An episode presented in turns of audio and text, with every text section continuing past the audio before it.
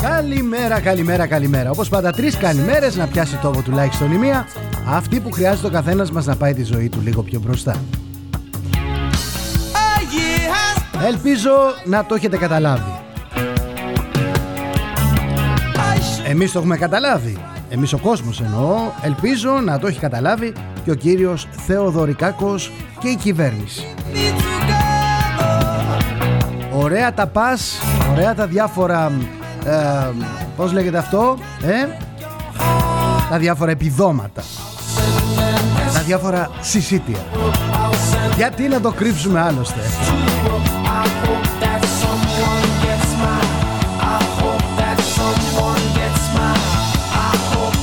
Με τυραννάει μια οτίτιδα και από το αριστερό αυτή δεν ακούω καλά. Νομίζω όμως ότι δεν χρειάζεται εγώ να ακούω. Έτσι κι αλλιώς η επικοινωνία μας γίνεται μέσω μηνυμάτων οπότε διαβάζω μια χαρά. message in a bottle. Message in a bottle. Message in a Στέλνει η κοινωνία μήνυμα προς όλους τους ενδιαφερόμενους ότι παιδιά εσείς ζείτε τα δικά σας. Προς τους πολιτικούς αναφέρομαι. Στους πολιτικούς. Εσείς ζείτε τα δικά σας και στο δικό σας κόσμο. Και εμείς ζούμε τον δικό μας κόσμο τον δικό μας εφιάλτη. Κάθε μέρα κάθε εβδομάδα έχουμε και ένα περιστατικό. Ένα περιστατικό βίας. I'll send an και αυτά τα κρούσματα έχουν αυξηθεί κατά πολύ μετά από την διετή περίοδο της καραντίνας.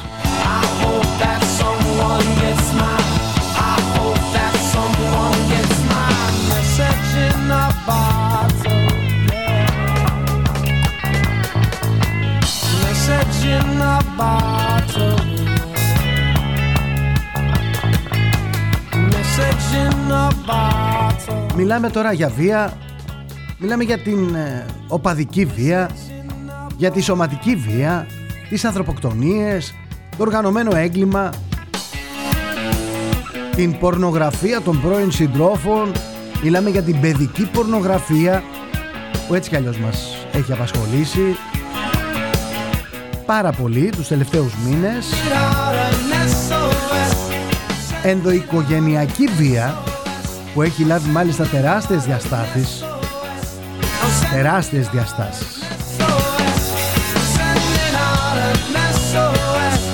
Sending out η πίεση προς τον κόσμο η πίεση προς τον κόσμο θέλετε οικονομική οικονομική θέλετε οποιαδήποτε άλλη πίεση an SOS. κάνει τον κόσμο και ξεσπά τα βλέπουμε καθημερινά σε ένα φανάρι τα βλέπουμε καθημερινά SOS. όταν από λάθος μας ίσως κλείνουμε τον άλλον SOS. Sending out an SOS. στον δρόμο με το αυτοκίνητο και το μάτι του άλλου στάζει αίμα. SOS. Sending out an SOS. Δυστυχώς ξεσπάμε ο ένας στον άλλον. Δεν τα βάζει κανένας μας με αυτούς που θα έπρεπε πραγματικά να τα βάλει. Και αυτοί που ευθύνονται για όλο αυτό το χάλι, για ό,τι ζούμε, για ό,τι περνάμε, you to είναι know η πολιτική. that I'm Με ήττα και όμικρον γιώτα. for you. I wish nothing but the best for you both. I know the version of me.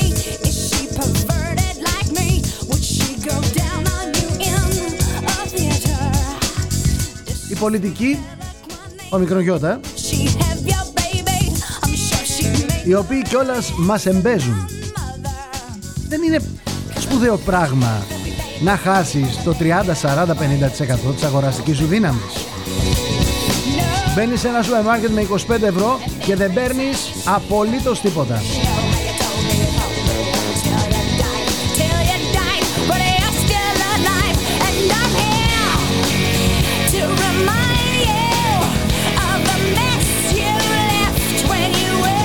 Όμως για κάποιον που τα έχει όλα πληρωμένα δεν είναι τίποτα ρε παιδί μου. Δηλαδή σιγά τώρα πάθατε τώρα όλοι ε, συμφορά μεγάλη επειδή δεν μπορείτε να αγοράσετε πράγματα.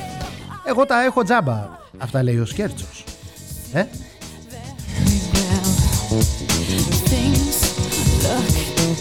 Δεν πειράζει που μόλις παίρνετε το μισθό Ξεμένετε οι περισσότεροι Στην δεύτερη μέρα, στην τρίτη, στην πέμπτη Λίγο το ρεύμα Λίγο το ενίκιο Λίγο κάποια έξοδα Βλάβες στο σπίτι κτλ Γεια σας Ούτε φαγητό, ούτε ρούχα. Και όχι τίποτα άλλο Κλείνει το ένα μετά το άλλο Αυτά τα, τα δεύτερης ευκαιρίες Κλείνουνε ρε παιδί μου αυτά τα μαγαζιά Γιατί κλείνουν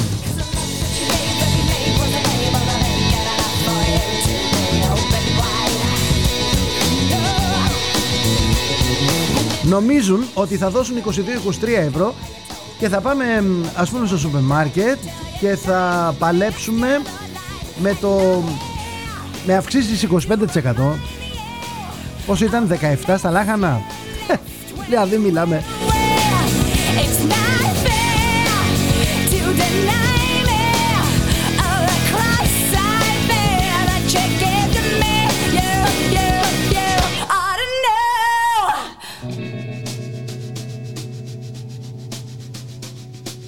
...25,6% στα γαλακτοκομικά η αύξηση... ...17,8% στα κρέατα... ...13,1% στα λαχανικά. Επίσημα στοιχεία. Η απώλεια της αγοραστικής δύναμης για τους ε, χαμηλόμισθους... ...είναι της τάξης του 30 έως 50% μόνο τον τελευταίο χρόνο. Τώρα, εγώ δεν καταλαβαίνω ποιοι φτιάχνουν τα στατιστικά. Δεν καταλαβαίνω, πραγματικά δεν καταλαβαίνω. Αυξήθηκαν λέει οι μισθοί και τώρα θα τους αυξήσουν κι άλλο.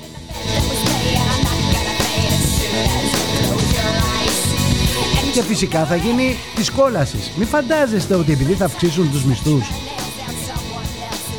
θα δοθούν αυτοί οι μισθοί. Έχει να πέσει η περικοπή, έχουν να πέσουν απολύσεις,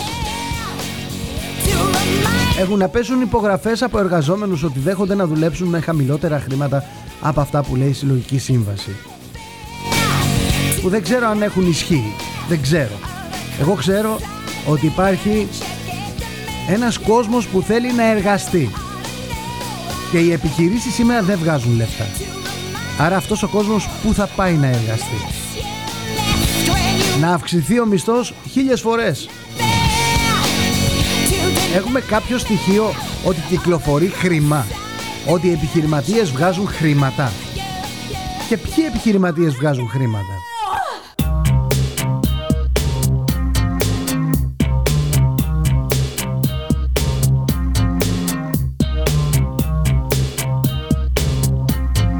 Δεν δικαιολογώ κανέναν.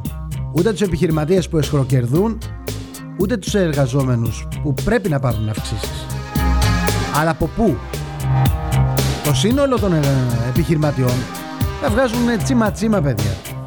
Έρχεται το ρεύμα και τα διαλύει όλα. Πληρώνει σε νίκιο 500 ευρώ και ρεύμα 1000.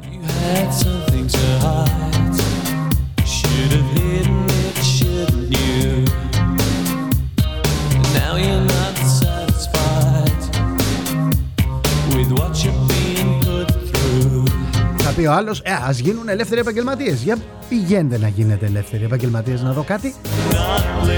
Ελεύθερος επαγγελματίας τι σημαίνει, σημαίνει ότι αν δεν δουλέψεις δεν θα φας. Αν δεν κόψεις τιμολόγιο, δεν τρως.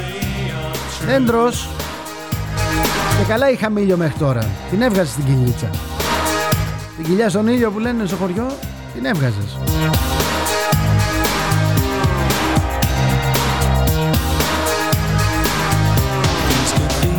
Αλλάζει και ο καιρός. Έρχεται λέει πολική βόμβα.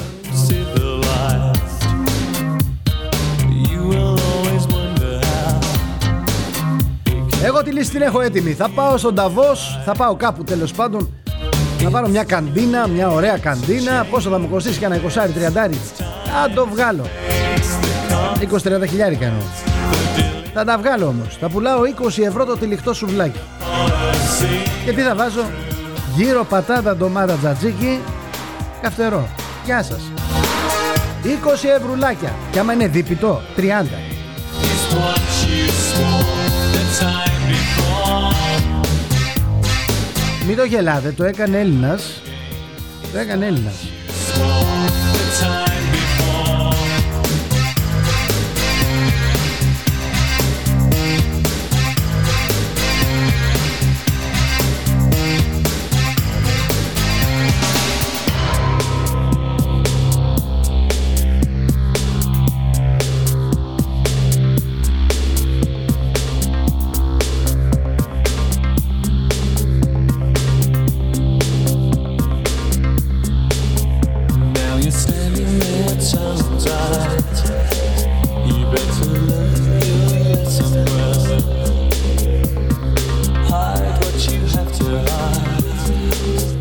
Hide. Σιγά μην κάτσω στη χώρα μας όπου προσέξτε προσέξτε στοιχεία τώρα επίσημα το 2020 είχαμε 232 ανθρωποκτονίες με δόλο και 47 από αμέλεια κατεγράφησαν 6.862 επιθέσεις σωματικής βλάβης περίπου 20 την ημέρα και 800 περιστατικά αυτοδικίας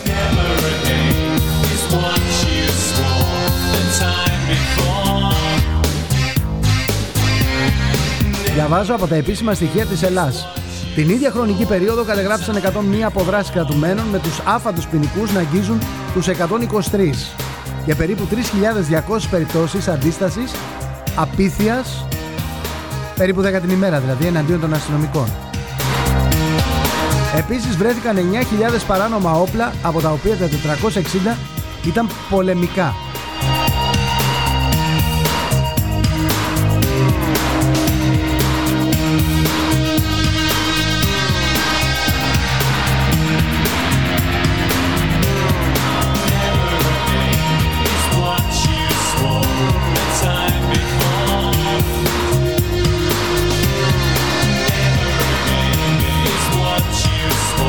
Πάμε τώρα στα δύο τελευταία χρόνια.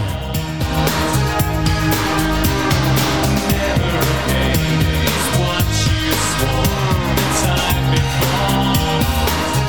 Τα τελευταία χρόνια, ξαναλέω διαβάζω από τα επίσημα στοιχεία.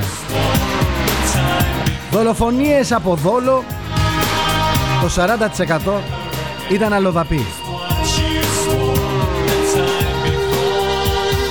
Το 60% ήταν Έλληνες ή ελληνοποιημένοι ξένοι.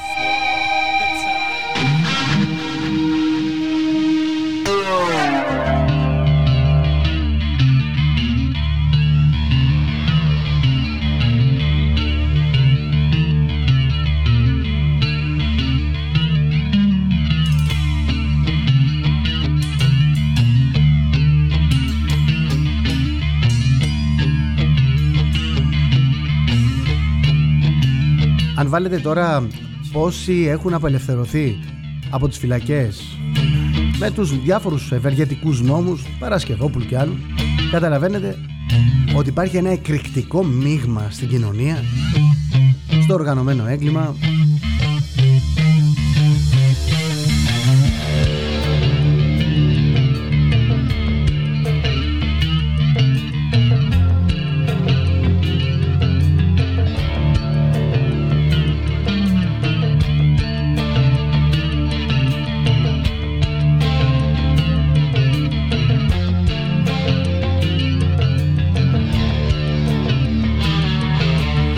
σας πω ένα στοιχείο για την ενδοοικογενειακή βία.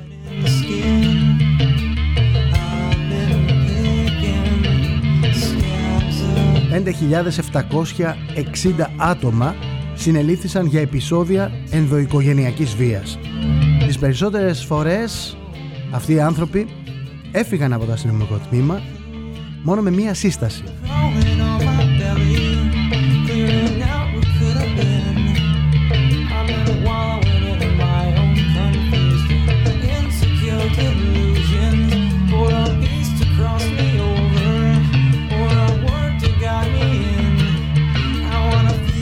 Δυστυχώς μετά την καραντίνα, μετά τον εγκλισμό ήρθε ένα τσουνάμι βίας με αλλεπάλληλες εγκληματικές ενέργειες ο κόσμος στρέφεται ο ένας εναντίον του άλλου συγγενείς κατά συγγενών. Γνωστοί κατά γνωστών. Άγνωστοι κατά αγνώστων. Στη μέση του δρόμου. Με ελάχιστη αφορμή.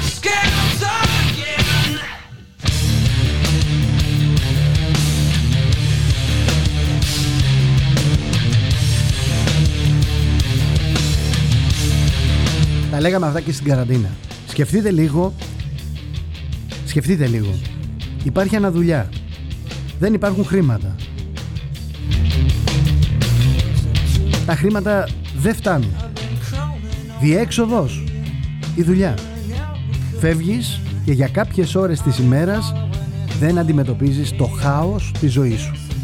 Δεν βλέπεις τους ανθρώπους που σε περιμένουν να τους βοηθήσεις. Τα παιδιά σου που μπορεί να χρειαστούν χαρτζηλίκι. Cleansing I've endured in my shadow. Τους ανθρώπους που εξαρτώνται από σένα. Στην καραντίνα, αναγκαστικά, μείναμε όλοι μαζί. Πολλές φορές, ένα πρόχειρο φαγητό κατά τη διάρκεια της ημέρας ήταν αρκετό. Στην καραντίνα, όπου όλη η οικογένεια ήταν μαζεμένη, έπρεπε να μπει τσουκάλι, στη φωτιά.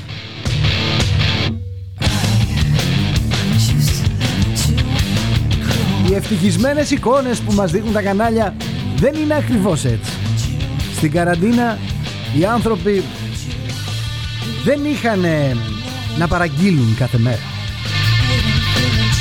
Δεν μπορούσαν να παραγγείλουν κάθε μέρα. Ούτε ήταν ευτυχισμένοι ο ένας από εδώ και ο άλλος από εκεί μέσα στη θέρμανση και μέσα στη χαρά και μέσα στο ωραίο περιβάλλον. Υπήρχε γκρίνια.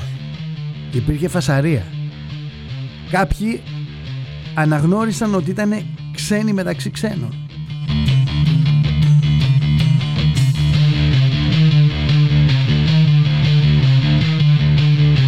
Θα μου πει κάποιος, μα αυτό είναι ένα παγκόσμιο φαινόμενο. Συμφωνώ. Στην Ελλάδα όμως καταγράφηκε ενδοοικογενειακή βία αύξηση 30%.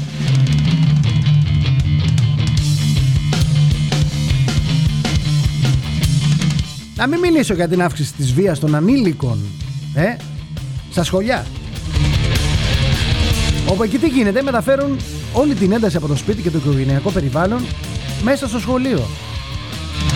Βλέπεις λοιπόν πιτσιρίκια 12, 13, 14, 15 χρονών να εγκληματούν, να προβαίνουν σε άσεμνες πράξεις.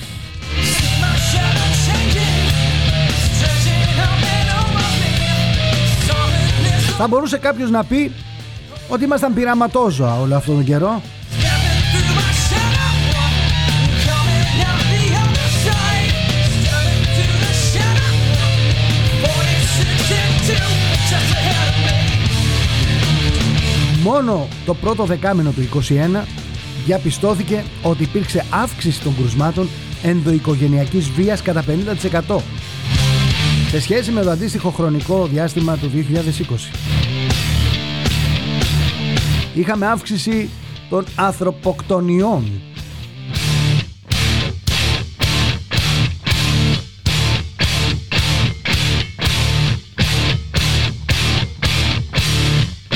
Και δείτε τώρα μέσα από το αστυνομικό ρεπορτάζ. Ο θάνατος των δύο ε, άνεργων αδελφών στο Νέο Ηράκλειο αποδίδεται σε αυτοχειρία ή συνδυασμό με δολοφονία του νεαρού από την αδερφή του η οποία έθεσε και αυτή τέλος στη ζωή της ή η εμψυχρό δολοφονία 66χρονου στην Κλειφάδα από τον ε, 59χρονο γιο της λόγω οικονομικών διαφωνιών. Γυναικοκτονίες που αποκαλύφθηκαν στη Λακωνία, στην Αλεξανδρούπολη που αποκάλυψαν το δράμα της καθημερινότητας που ζουν όλοι οι Έλληνες για να φτάσουμε στο έγκλημα με το λογιστή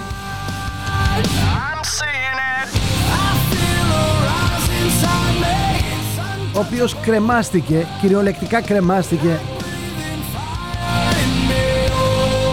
ενώ λίγες ώρες πριν είχε δαρθεί.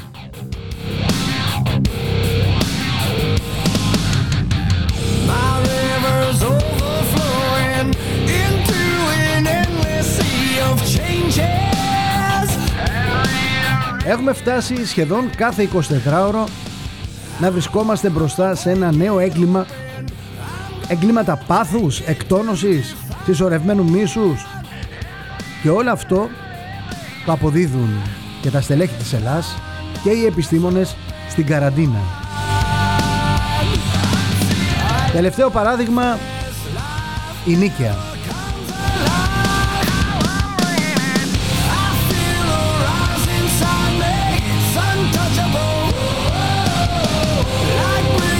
Δυστυχώς θα έχουμε αύξηση περαιτέρω. Δεν βάζει μυαλό ο κόσμος. Προφανώς δεν ενημερώνεται. Δεν ενημερώνεται. Δεν χαλαρώνουν τα πάθη παρά μόνο με κάθε τρόπο, με κάθε μέσο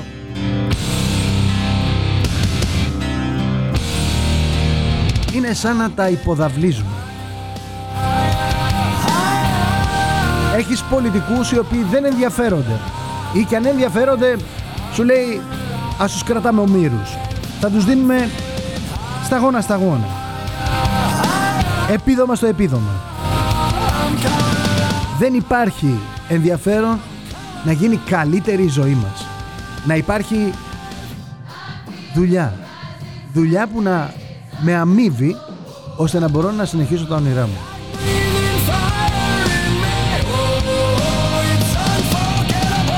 Έχεις παιδιά που έχουν πάρει πτυχίο, που έχουν διδακτορικό, που έχουν οτιδήποτε έχουν και είναι σε μια καφετέρια και φτιάχνουν καφέ ή σερβίρουν καφέ.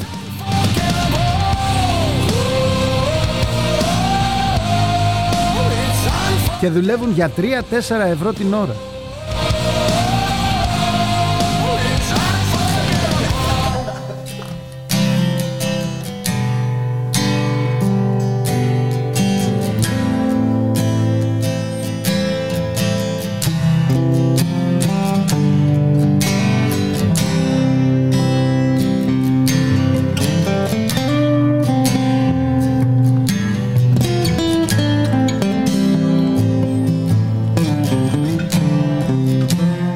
Τα ίδια παιδιά που βρίζουμε όλοι όταν αποφασίζουν να φύγουν από τη χώρα για να πάνε στο εξωτερικό.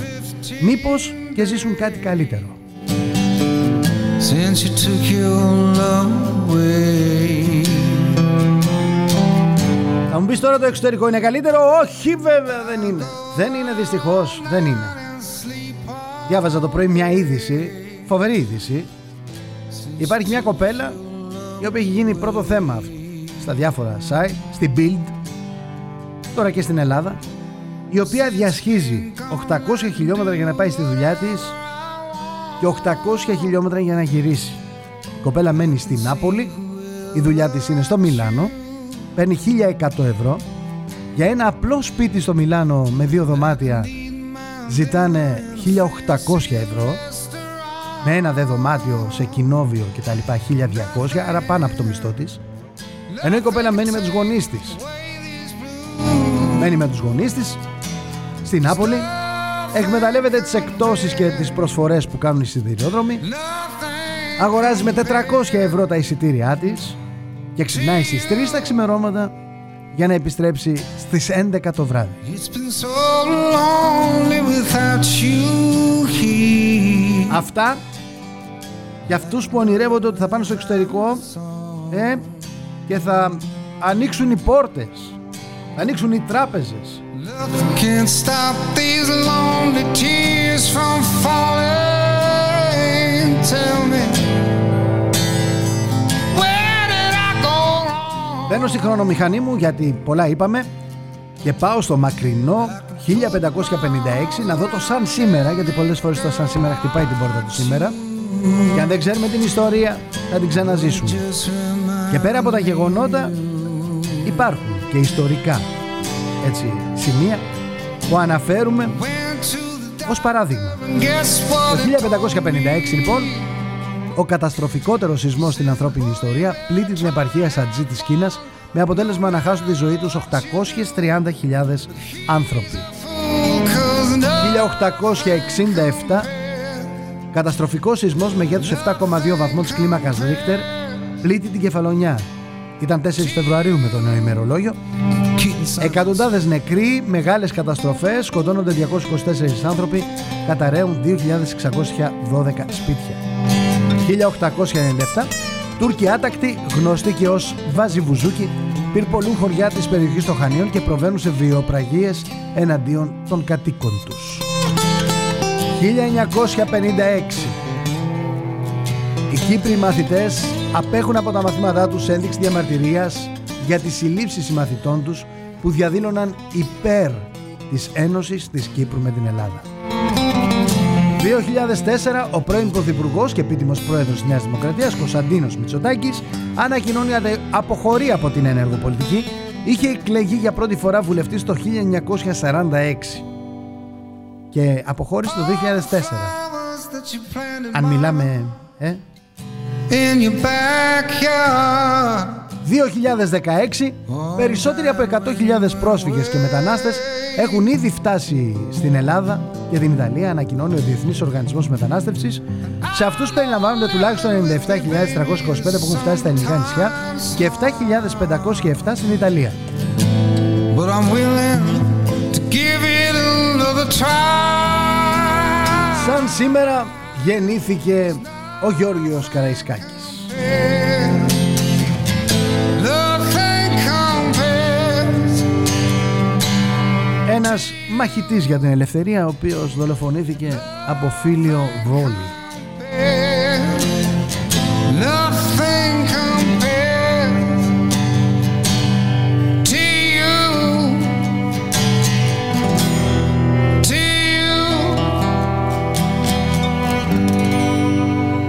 Πάμε τώρα. Πάμε τώρα να δούμε ε, πώς καταγράφεται η, η επικαιρότητα, η καθημερινότητά μας. Στα πολιτικά.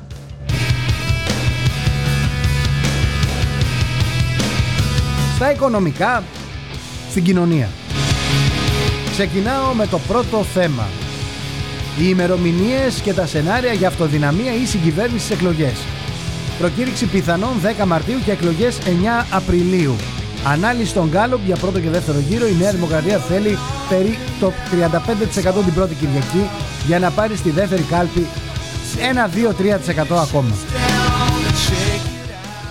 Πάμε να δούμε τα υπόλοιπα θέματα του πρώτου θέματος. Η δικογραφία για τον Μοσχάτο από τη διπλή απάτη στον απαχωνισμό. Η Καηλή θα πληρώσει τη συμφωνία Παντζέρη με τους Βέργους. Ο Ιταλός πρώην Ευρωβουλευτής δεσμεύτηκε να ξεσκεπάσει το κύκλωμα με αντάλλαγμα έναν χρόνο ποινής με βραχιολάκι στο σπίτι του. Ο 50χρονος πρώτα ξυλοκόπησε και μετά έπνιξε με τα χέρια του την 54χρονη στην Νίκαια. Τσακωθήκαμε όπως συνήθως και τη σκότωσα, είπε ο συζυγοκτόνος στους αστυνομικούς. Θέλω να πω εδώ ότι η γυναίκα είχε φτάσει στην αστυνομία αρκετές φορές και κάθε φορά έφευγε με μία απλή σύσταση. Για το δολοφόνο μιλάω.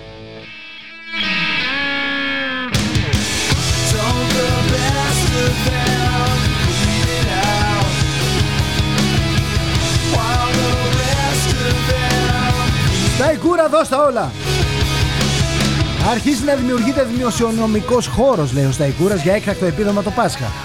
Πέφτει η τιμή της ενέργειας, της κιλοβατόρας, αλλά εμείς δεν βλέπουμε πουθενά μείωση. Βλέπουμε αύξηση. There goes my hero.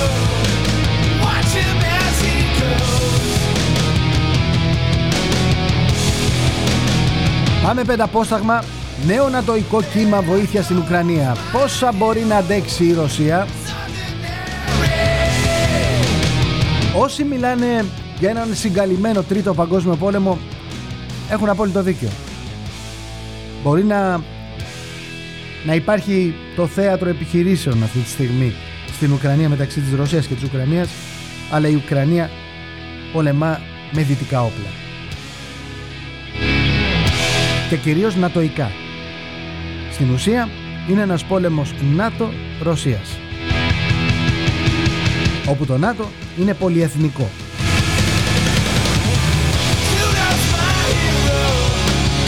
Και βέβαια η Ρωσία έχει συμμάχους, άρα καταλαβαίνετε. Το πενταπόσταγμα, τα υπόλοιπα θέματα, τι έχει στο μυαλό του Ερντογάν όταν απειλεί ότι θα έρθει νύχτα; Μητσοτάκης, ποια μέτρα θα ανακοινώσει σήμερα ο Πρωθυπουργός, οι έξτρα παρεμβάσεις; Τρόμο στα τουρκικά ΜΜΕ, να πάρουμε επικότο μαχητικά για να μην βγάζουν γλώσσα οι Έλληνες, μας έχουν ξεπεράσει. Καθηγητής Γρήβα, με αυτόν τον τρόπο μπορούμε να αντιμετωπίσουμε τα εχθρικά drones. Αποκαλύπτει και το αδύνατο σημείο της Τουρκίας. Άι εφημερίδα, καιρός έρχεται πολική μπάλα Ατραξιόν το αιωρούμενο μπαλκόνι ξενοδοχείου στη Συγκρού κρέμεται στον αέρα για τρίτη μέρα. Κρέμεται. Υπάρχει ένα μπαλκόνι που κρέμεται. Άμα περνάς και δεν το έχεις προσέξει, μαύρο φίδι που σε έφαγε. Κρήτη, μία σύλληψη για οπλοστάσιο και αρχαία νομίσματα. Τι εντόπισε η Ελλάς. Σ' άλλος στο πολιτικό σκηνικό με την απάτη για την νεκρή Μαρία του Εύρου. Τα ταξίδια του ψευτογιατρού στη Γερμανία έλεγε πως ο συνεργός του έκανε θεραπεία στη Βασίλισσα Ελισάβετ. Και τι θα πει στη συνέντευξη τύπου σήμερα για την οικονομία ο Μητσοτάκης. Πιθανά νέα μέτρα στήριξης μέχρι τις εκλογές. Μετά τις εκλογές, παιδιά, αυτά τα έκτακτα επιδόματα θα σταματήσουν. Και μετά θα είμαστε μόνοι μας. Γι' αυτό λέμε ότι αν απομακρυνθείτε από την κάλπη, η κυβέρνηση που θα εκλεγεί δεν θα έχει απολύτως καμία ευθύνη. Sorry seems to be the hardest one. Και δεν θα χωράει το sorry.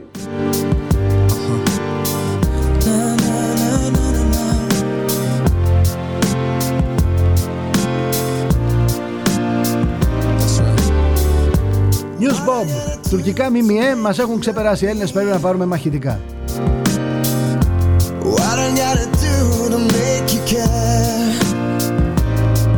Δίκη, δίκη Άλκη Καμπανού. Ξύλο έξω από τα δικαστήρια. Γιούχανος δολοφόνους. Σκύψτε το κεφάλι. And I wait to find that you're not there. Θρίλερ με την κηδεία του Νίκου Ξανθόπουλου. Η εντολή στα παιδιά του και το ενδεχόμενο αποτέφρωσης.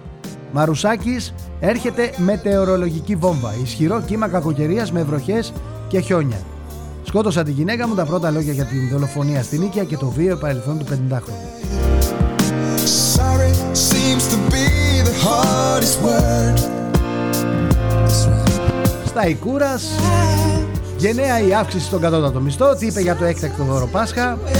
Survivor All Star Spoiler, η ομάδα που κερδίζει δεύτερη ασυλία.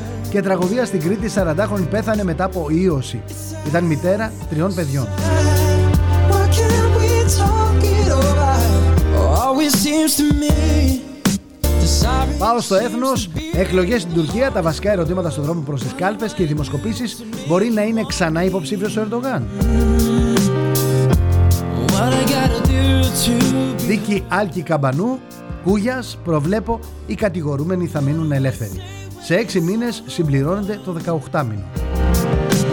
Εκτός λειτουργίας και πάλι στο σελίδα της Διάβγειας, μετατράπηκε σε ατραξιόν το μπαλκόνι που αιωρείται. Αφήστε το, παιδιά, μπορούμε να το κάνουμε σαν τον πύργο της Πίζας.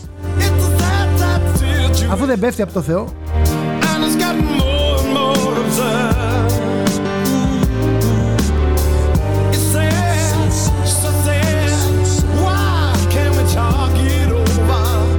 and it's got more and more absurd. It's sad, so sad. Why can't we talk it over? Oh, Παπά στο Open, μηδενικής αποδεικτικής αξίας όσα κατέθεσε στο ειδικό δικαστήριο η πλευρά Καλογρίτσα. Τι είπε για το SMS.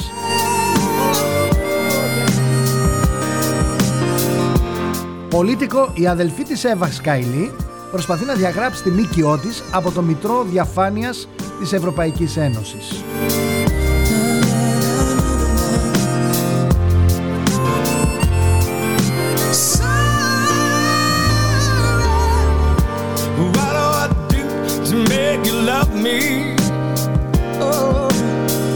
Ο ίδιο λέει και το The Talk, πολίτικο για τη ΜΚΟ της Μανταλένας Καηλή, πήρε 105.000 ευρώ από πρόγραμμα που προωθούσε η αδερφή της. Παιδιά, αν δεν βοηθήσουμε το σπίτι μας, δεν πες να μας πλακώσει. Μην λέμε τρέλες τώρα. Εκλέγονται οι άνθρωποι. Εκλέγονται για να βοηθήσουν τους δικούς τους. Ποιον να βοηθήσουν, εσένα; Εσύ την ψήφισες, τέλος. Έφυγες από τη μέση. Είπα, όταν φεύγεις μακριά από την κάλπη δεν υπάρχει ευθύνη.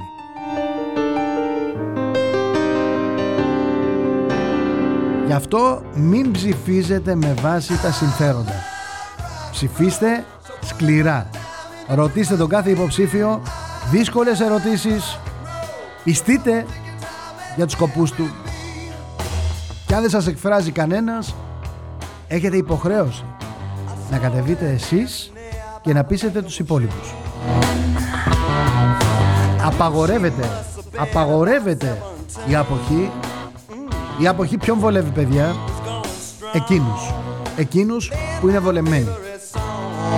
Θα πάω εγώ να ψηφίσω για σένα, μην ανησυχείς. Εσύ κάνει αποχή. Εγώ θα βγάλω αυτό που θέλω εγώ και τα δικά μου συμφέροντα. Τα οποία συμφέροντά μου δεν είναι ίδια με τα δικά σου. Σε καμία μα καμία περίπτωση.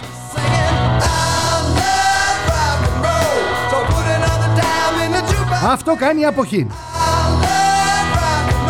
Πόσο Μητσοτάκης στοχεύει στους αναποφάσεις τους, τι θα πει στη σημερινή συνέντευξη τύπου για την οικονομία;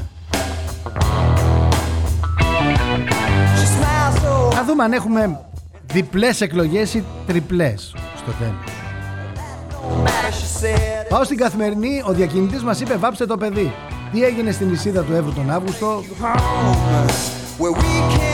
Η υπόθεση με τη μικρή Μαρία που πέθανε που τη δάκωσε στο φίδι, Next we were moving. αύριο φίδι που μας έχει φάει. She was with me.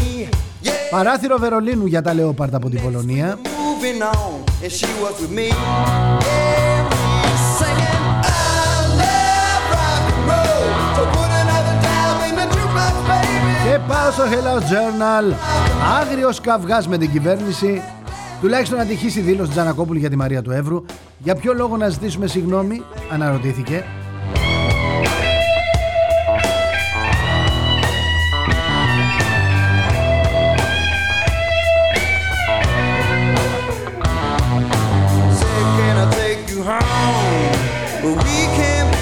Be alone.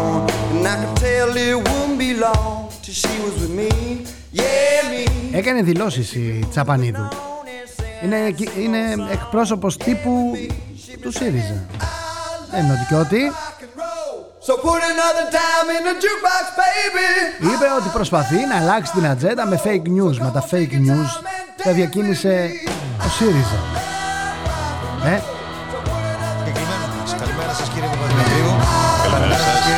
κύριε Τζανακόπουλε, καλώς ήρθατε. Ε, θα ξεκινήσουμε ευθύς αμέσως βλέποντας το πρωτοσέλιδο της Καθημερινής και την μαρτυρία που έχει ο συνάδελφος ο Γιάννης ο Κουλιώτης για αυτό το περιστατικό που για ακούμε, ακούμε. και την παράθεση για όσα είχαν συμβεί στον Εύρο, αυτή τη φοβερή ιστορία με την Μαρία του Εύρου. Τέλος πάντων, έτσι έχει μείνει ε, γνωστή αυτή η ιστορία. Ε, δεν ξέρω αν το έχετε διαβάσει κύριε Παπαδημητρίου. Ναι, το διάβασα. Ε, Όλα fake news λέει. Τώρα υπάρχει μια ανακοίνωση, Διαβάζω απλά το λέω. τα 50 τελευταία χρόνια, πρώτο πράγμα το πρωί διαβάζω την καθημερινή. Μάλιστα, ωραία. Ε, απλά Τα το λέω οποία τώρα. 30 Κάτι το έκανε και από καθήκον δηλαδή. Να ξέρετε. Γιατί θα πρέπει να υπάρξει και μια απάντηση από εσάς, κύριε Τζανακόπουλο. Υπάρχει μια ανακοίνωση πριν από λίγο του κυρίου Οικονόμου, του κυβερνητικού εκπροσώπου, ο οποίος καλεί τον κύριο Τσίπρα να ζητήσει συγγνώμη για όσα έλεγε στη ΔΕΘ για το περιστατικό αυτό το 2022. Για ποιο λόγο να ζητήσουμε συγγνώμη; Ε, ο κύριος Υπήρξε μία είδηση η οποία. ε, Η οποία διαψεύδεται έκανε- πια από τα γεγονότα, όπως έκανε φαίνεται. γύρω του κόσμου από διεθνή μέσα ενημέρωσης τα οποία ε, είναι έγκυρα. Ε, κατά Το Σπίγκελ κύριο λόγο. Την έκανε την ανοησία; Σπίγκελ αναφέρεστε. Ε, ναι, και από εκεί και πέρα, ναι, δεν το έγραψε μόνο το Σπίγκελ, γράφτηκε στη συνέχεια και από άλλα μέσα ενημέρωσης διεθνούς εμβέλειας και που κανείς δεν μπορεί να αμφισβητήσει, εν πάση περιπτώσει, την ε, εγκυρότητά τους και δεν υπήρχε, από ό,τι καταλαβαίνω, κάποια σκοπιμότητα ούτε από το Σπίγκελ ούτε από τα υπόλοιπα μέσα ενημέρωσης που αναπαρήγαγαν την είδηση. Και από εκεί και πέρα, εμείς ζητήσαμε εξηγήσεις από την ε, ελληνική κυβέρνηση σε σχέση με το ζήτημα. Ένα είναι αυτό. Το δεύτερο ζήτημα, το οποίο ωστόσο υπάρχει και είναι πραγματικό, ε, είναι ότι για αρκετές μέρες ε, οι άνθρωποι αυτοί έμειναν επί ελληνικού εδάφους ε, χωρίς να, του δίν- να τους δίνεται η δυνατότητα ασφαλούς διέλευσης και χωρίς να τους δίνεται η δυνατότητα να κάνουν έτοιμα ασύλου παρά το γεγονός ότι αυτά ε, αποτελούν ρυθμίσεις ε, αναγκαστικού δικαίου που προβλέπονται από τις διεθνείς συμβάσεις που έχει υπογράψει η χώρα αλλά και από την ε, Ευρωπαϊκή Σύμβαση για τα Δικαιώματα του Ανθρώπου. Ως προς αυτό η κυβέρνηση εξακολουθεί να είναι έκθετη. Διότι και σήμερα ακόμα δεν υπάρχει δυνατότητα ασφαλούς διέλευσης, δεν υπάρχουν δυνατότητες για τους ανθρώπους αυτούς να μπορέσουν με βάση τα δεδομένα στο διεθνές δίκαιο α, να α, μ, α, ε, ασκήσουν τα πραγματικά τους δικαιώματα. Και από εκεί και πέρα να δει το ελληνικό κράτος όπως οφείλει, αν θα πρέπει ή δεν θα πρέπει να χορηγήσει άσυλο σε όσους το ζητούν. Αυτό Καταλαβαίνετε τι λέει. Καταλαβαίνετε τι λέει. Να τους αφήσουμε να έρθουν. Βασικά λέει τα ίδια με το Μητσοτάκη, έτσι. Μην δεν ελαττούμε τελείως. Αυτά είπε και ο Μητσοτάκης ο Νταβός. Να έρθουν εδώ οι άνθρωποι. Από παντού εμείς μπορούμε να τους συντηρήσουμε. Λοιπόν, τα ίδια λέει και ο Τζανακόπουλος. Να περνάνε οι άνθρωποι, να μπαίνουν στη χώρα και μετά να ψάχνουμε να βρούμε αν δικαιούνται, αν δεν δικαιούνται. Τους δίνεις στο 18μηνο, τους δίνεις στο 9μηνο, τους δίνεις στο 5μηνο, το 6μηνο και μην τον είδατε, μην τον απαντήσατε, το γκίτσο, το λεβέντι. Struck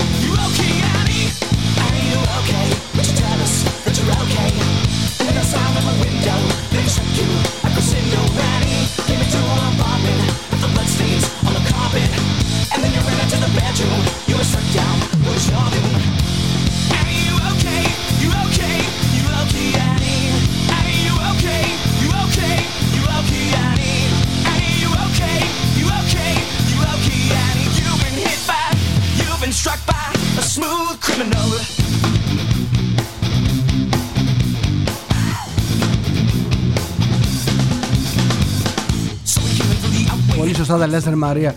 Μου λέει εδώ συζητάμε, μου λέει τον ανύπαρκτο θάνατο της μικρής Μαρίας στην Ισίδα και δεν μιλάμε για τον θάνατο τόσων παιδιών που είναι στα νοσοκομεία για τον θάνατο τόσων ανθρώπων που νοσηλεύτηκαν σε μεθ στα νοσοκομεία κατά τη διάρκεια του COVID.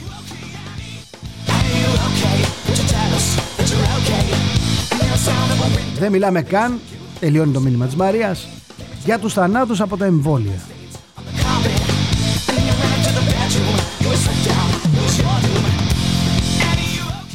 Δεν χρειάζεται να μας πιάνει η ιστερία. Κάθε φάρμακο έχει παρενέργειες. Δυστυχώς, δυστυχέστατα. Το γνωρίζουμε από ένα σωρό άλλα φάρμακα.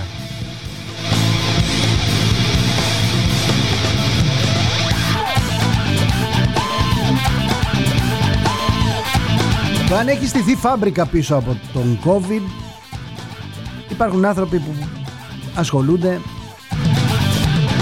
και δεν μένουν με κλειστό το στόμα. Το τι συνέβη και πώς συνέβη θα το μάθουμε. Μην αρχίσουμε, διάβαζα διάφορα το Σαββατοκύριακο και με αφορμή έναν ε, γιατρό ο οποίος έδινε βλαστοκύτταρα και τα λοιπά και στην πραγματικότητα ήταν νερό και γλυκόζι. Παιδιά, μην αρχίσουμε να αμφισβητούμε την επιστήμη και τους επιστήμονες. Υπάρχουν επιστήμονες που φτύνουν αίμα καθημερινά. Μελέτες επί μελετών.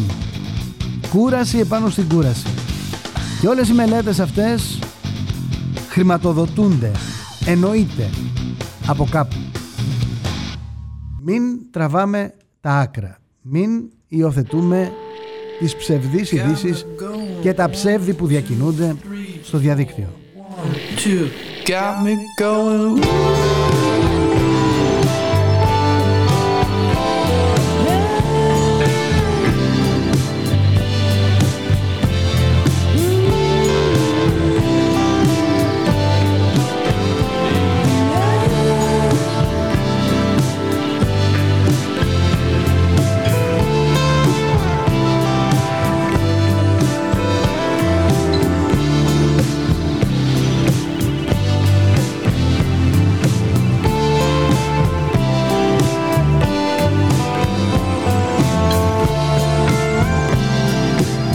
Υπάρχουν site τα οποία διεκδικούν την αρχηγία στη διασπορά fake news. Θα ψάχνετε πάντα ποιος ωφελείται από μια κατάσταση.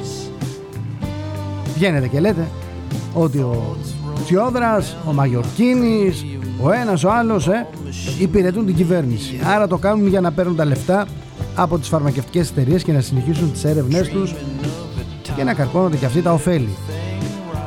Ψάξτε να βρείτε τώρα αυτούς που αρνούνται τι στόχους έχουν, τι σκοπούς.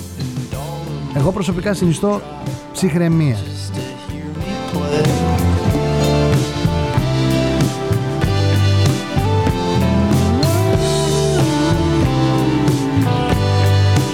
Έκανε ανακοίνωση ο CDC για εγκεφαλικά λόγω του εμβολίου κατά COVID.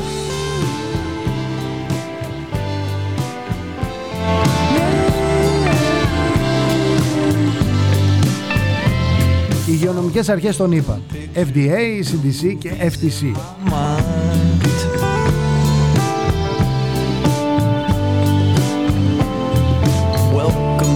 για παρενέργειες για εγκεφαλικά σε ηλικιωμένους ειδικά μετά τη λήψη της αναμνηστικής δόσης.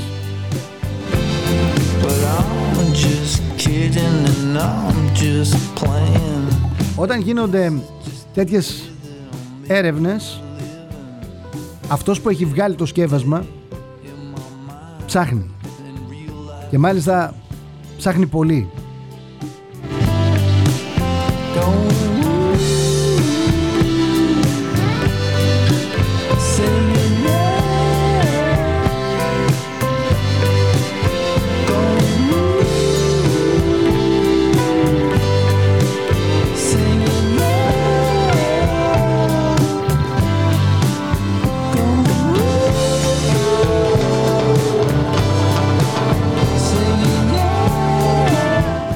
Είδα τον μπουρλά μου λέει εδώ ο Στέλιος. Τον ρωτούσαν επίμονα στον Ταβός Και δεν έβγαζε άχνα Γιατί θα έχει αντίλογο. Στους μονολόγους όμως ο μπουρλά σκίζει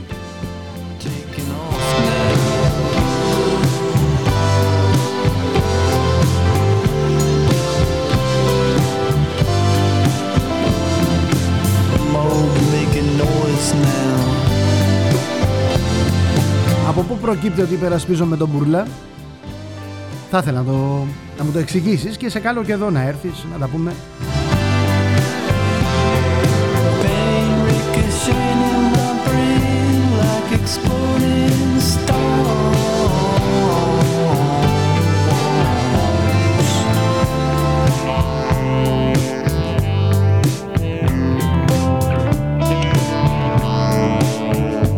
Γεια σου Χάρη Η Pfizer μου λέει και το ξέρω από εμπειρία Έκανε δοκιμές πριν βγει το εμβόλιο σε 45.000 άτομα. Και βέβαια υπάρχουν παρενέργειες στα φάρμακα. Δεν υπάρχει φάρμακο χωρίς παρενέργειες. Το φάρμακο το παίρνεις για να γίνεις καλά από μία σου πάθηση Ή για να προστατευτείς όπως είναι το εμβόλιο της γρήπης. Γιατί πολλοί λένε ότι πότε κάναμε εμβόλιο για να προστατευτούμε στο στρατό. Είχαμε αρρωστήσει στο στρατό και κάναμε το εμβόλιο.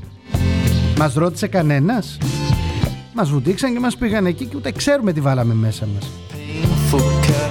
Γιατί δεν υπήρχαν social media τότε.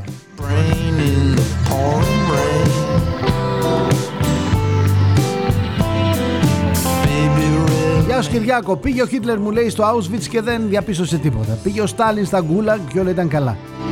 Γελάνε και οι στόκοι των πλακιδίων.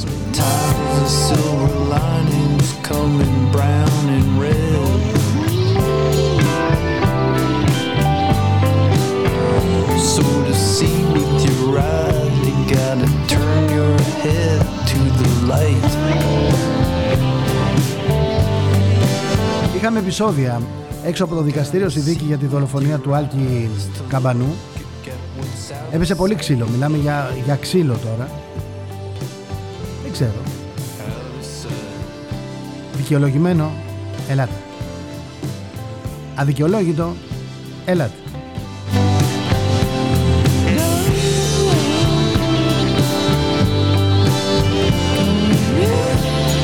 Απλά αν φτάσουμε εκεί και αρχίσουμε να, να προσπαθούμε να αποδείξουμε τη δύναμή μας στα χέρια. Κάποιος άλλος μπορεί να αποδειχθεί λίγο δυνατότερος από εμάς. Ε, μην το κάνει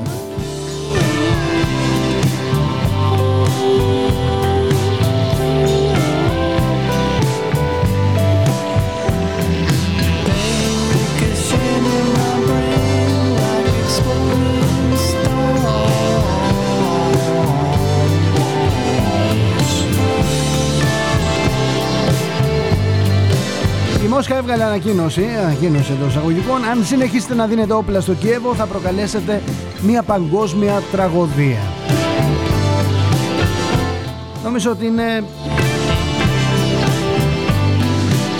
ηλίου φανιότερο ότι κάτι τέτοιο επιδιώκεται.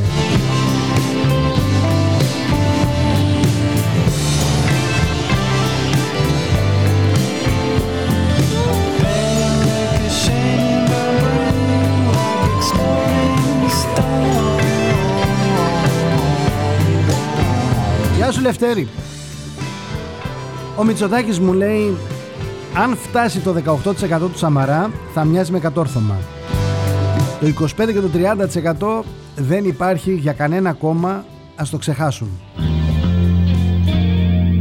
Το ίδιο μου λέει και ο Στέφανος, θα φύγει από την καρέκλα με πολιτική ξαφνικίτιδα. Ας κάνει όσα δελτία τύπου και ας δώσει στον κόσμο όσα χρήματα θέλει.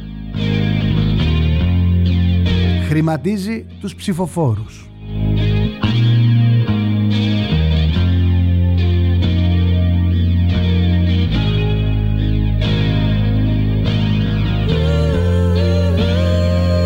Εδώ και 10 μέρες μου λέει ο Παύλος Ακούμε για νομοθετική ρύθμιση κατά του Ηλία Κασιδιάρη Αλλά δεν Νομίζει ότι θα τα καταφέρει Να αποκλείσει τους Έλληνες για την πατρίδα και τον Ηλία Κασιδιάρη. Δεν θα καταφέρει τίποτα. Τρομοκρατεί τον κόσμο Προσπαθεί να φέρει σύγχυση στους ψηφοφόρους του. Το μόνο που θα κάνει και το μόνο που κάνει είναι μια πολύ ωραία διαφήμιση και γι' αυτό τον ευχαριστούμε.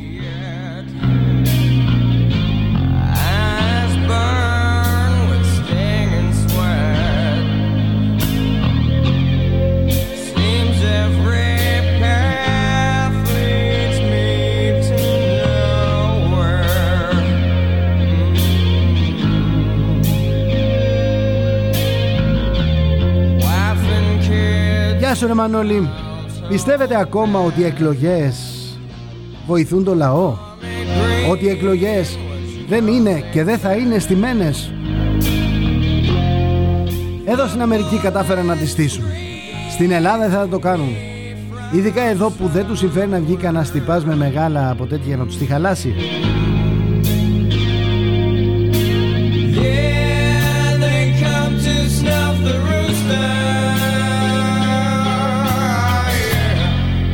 1000% είναι στημένες, μου λέει εδώ ο Παν- ο Παναγιώτης. Εδώ ήταν στημένες επί Καραμαλή, ψήφιζαν και τα δέντρα. Και πεθαμένοι. Και δεν ήταν καν ηλεκτρονικές. Τώρα που ελέγχουν τα πάντα, τι πιστεύεις;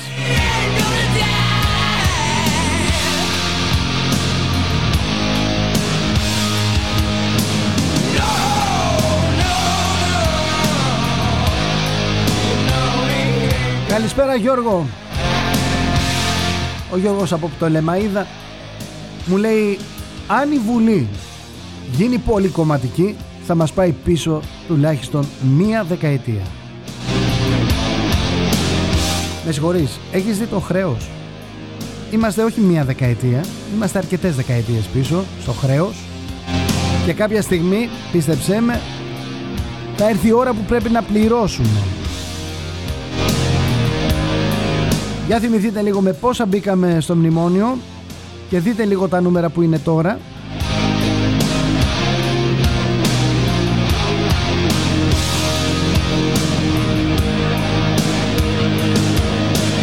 Yeah, they come to snuff the rooster. Γεια σου Γιώργο από Πάτρα. Κατάδια να βλέπεις έναν Καραγκιόζη που έκλεισε όλο τον πληθυσμό μέσα και έκανε τη χώρα ένα λάθρο μεταναστευτικό μπιπ. Να παίρνει πάνω από 20%. Κυριολεκτικά δεν θα υπάρχει μεγαλύτερη κατάδια από αυτό το πράγμα. Για μια θεσούλα στο δημόσιο θα βγάλετε ξανά το Μητσοτάκι. Θα είμαστε ένα κράτος με ψηφοφόρους μονοκύτταρες αμοιβάδες. Αν αυτή η χώρα είχε λίγη τσίπα πάνω της, θα έπρεπε να δώσει δύναμη σε άλλα κόμματα, 30% τουλάχιστον. Αλλά πότε κάποιος που ήθελε να βοηθήσει έλαβε αναγνώριση και βοήθεια. Θα έχουμε άλλη μια τετραετία Νέας Δημοκρατίας, Πασόκ, Κουκουέ, ΣΥΡΙΖΑ και φυσικά σε αυτή την τετραετία θα μπουν άλλα 2 εκατομμύρια λάθρομετανάστες στη χώρα. Καμία σωτηρία για την Ουγκάντα. Προσωπικά, αφού ο ελληνικός λαός αποφάσισε πάλι τα ίδια, θα έχει και κακό τέλος.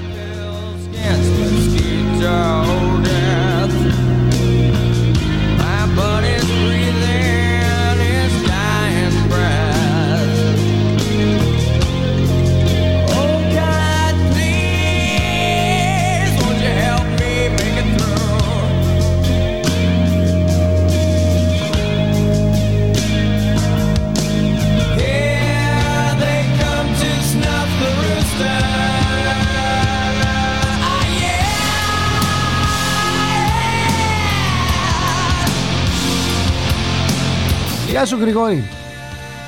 Ο Σαμαράς όταν πήρε 18% οι δημοσκοπήσεις του έδιναν 34%.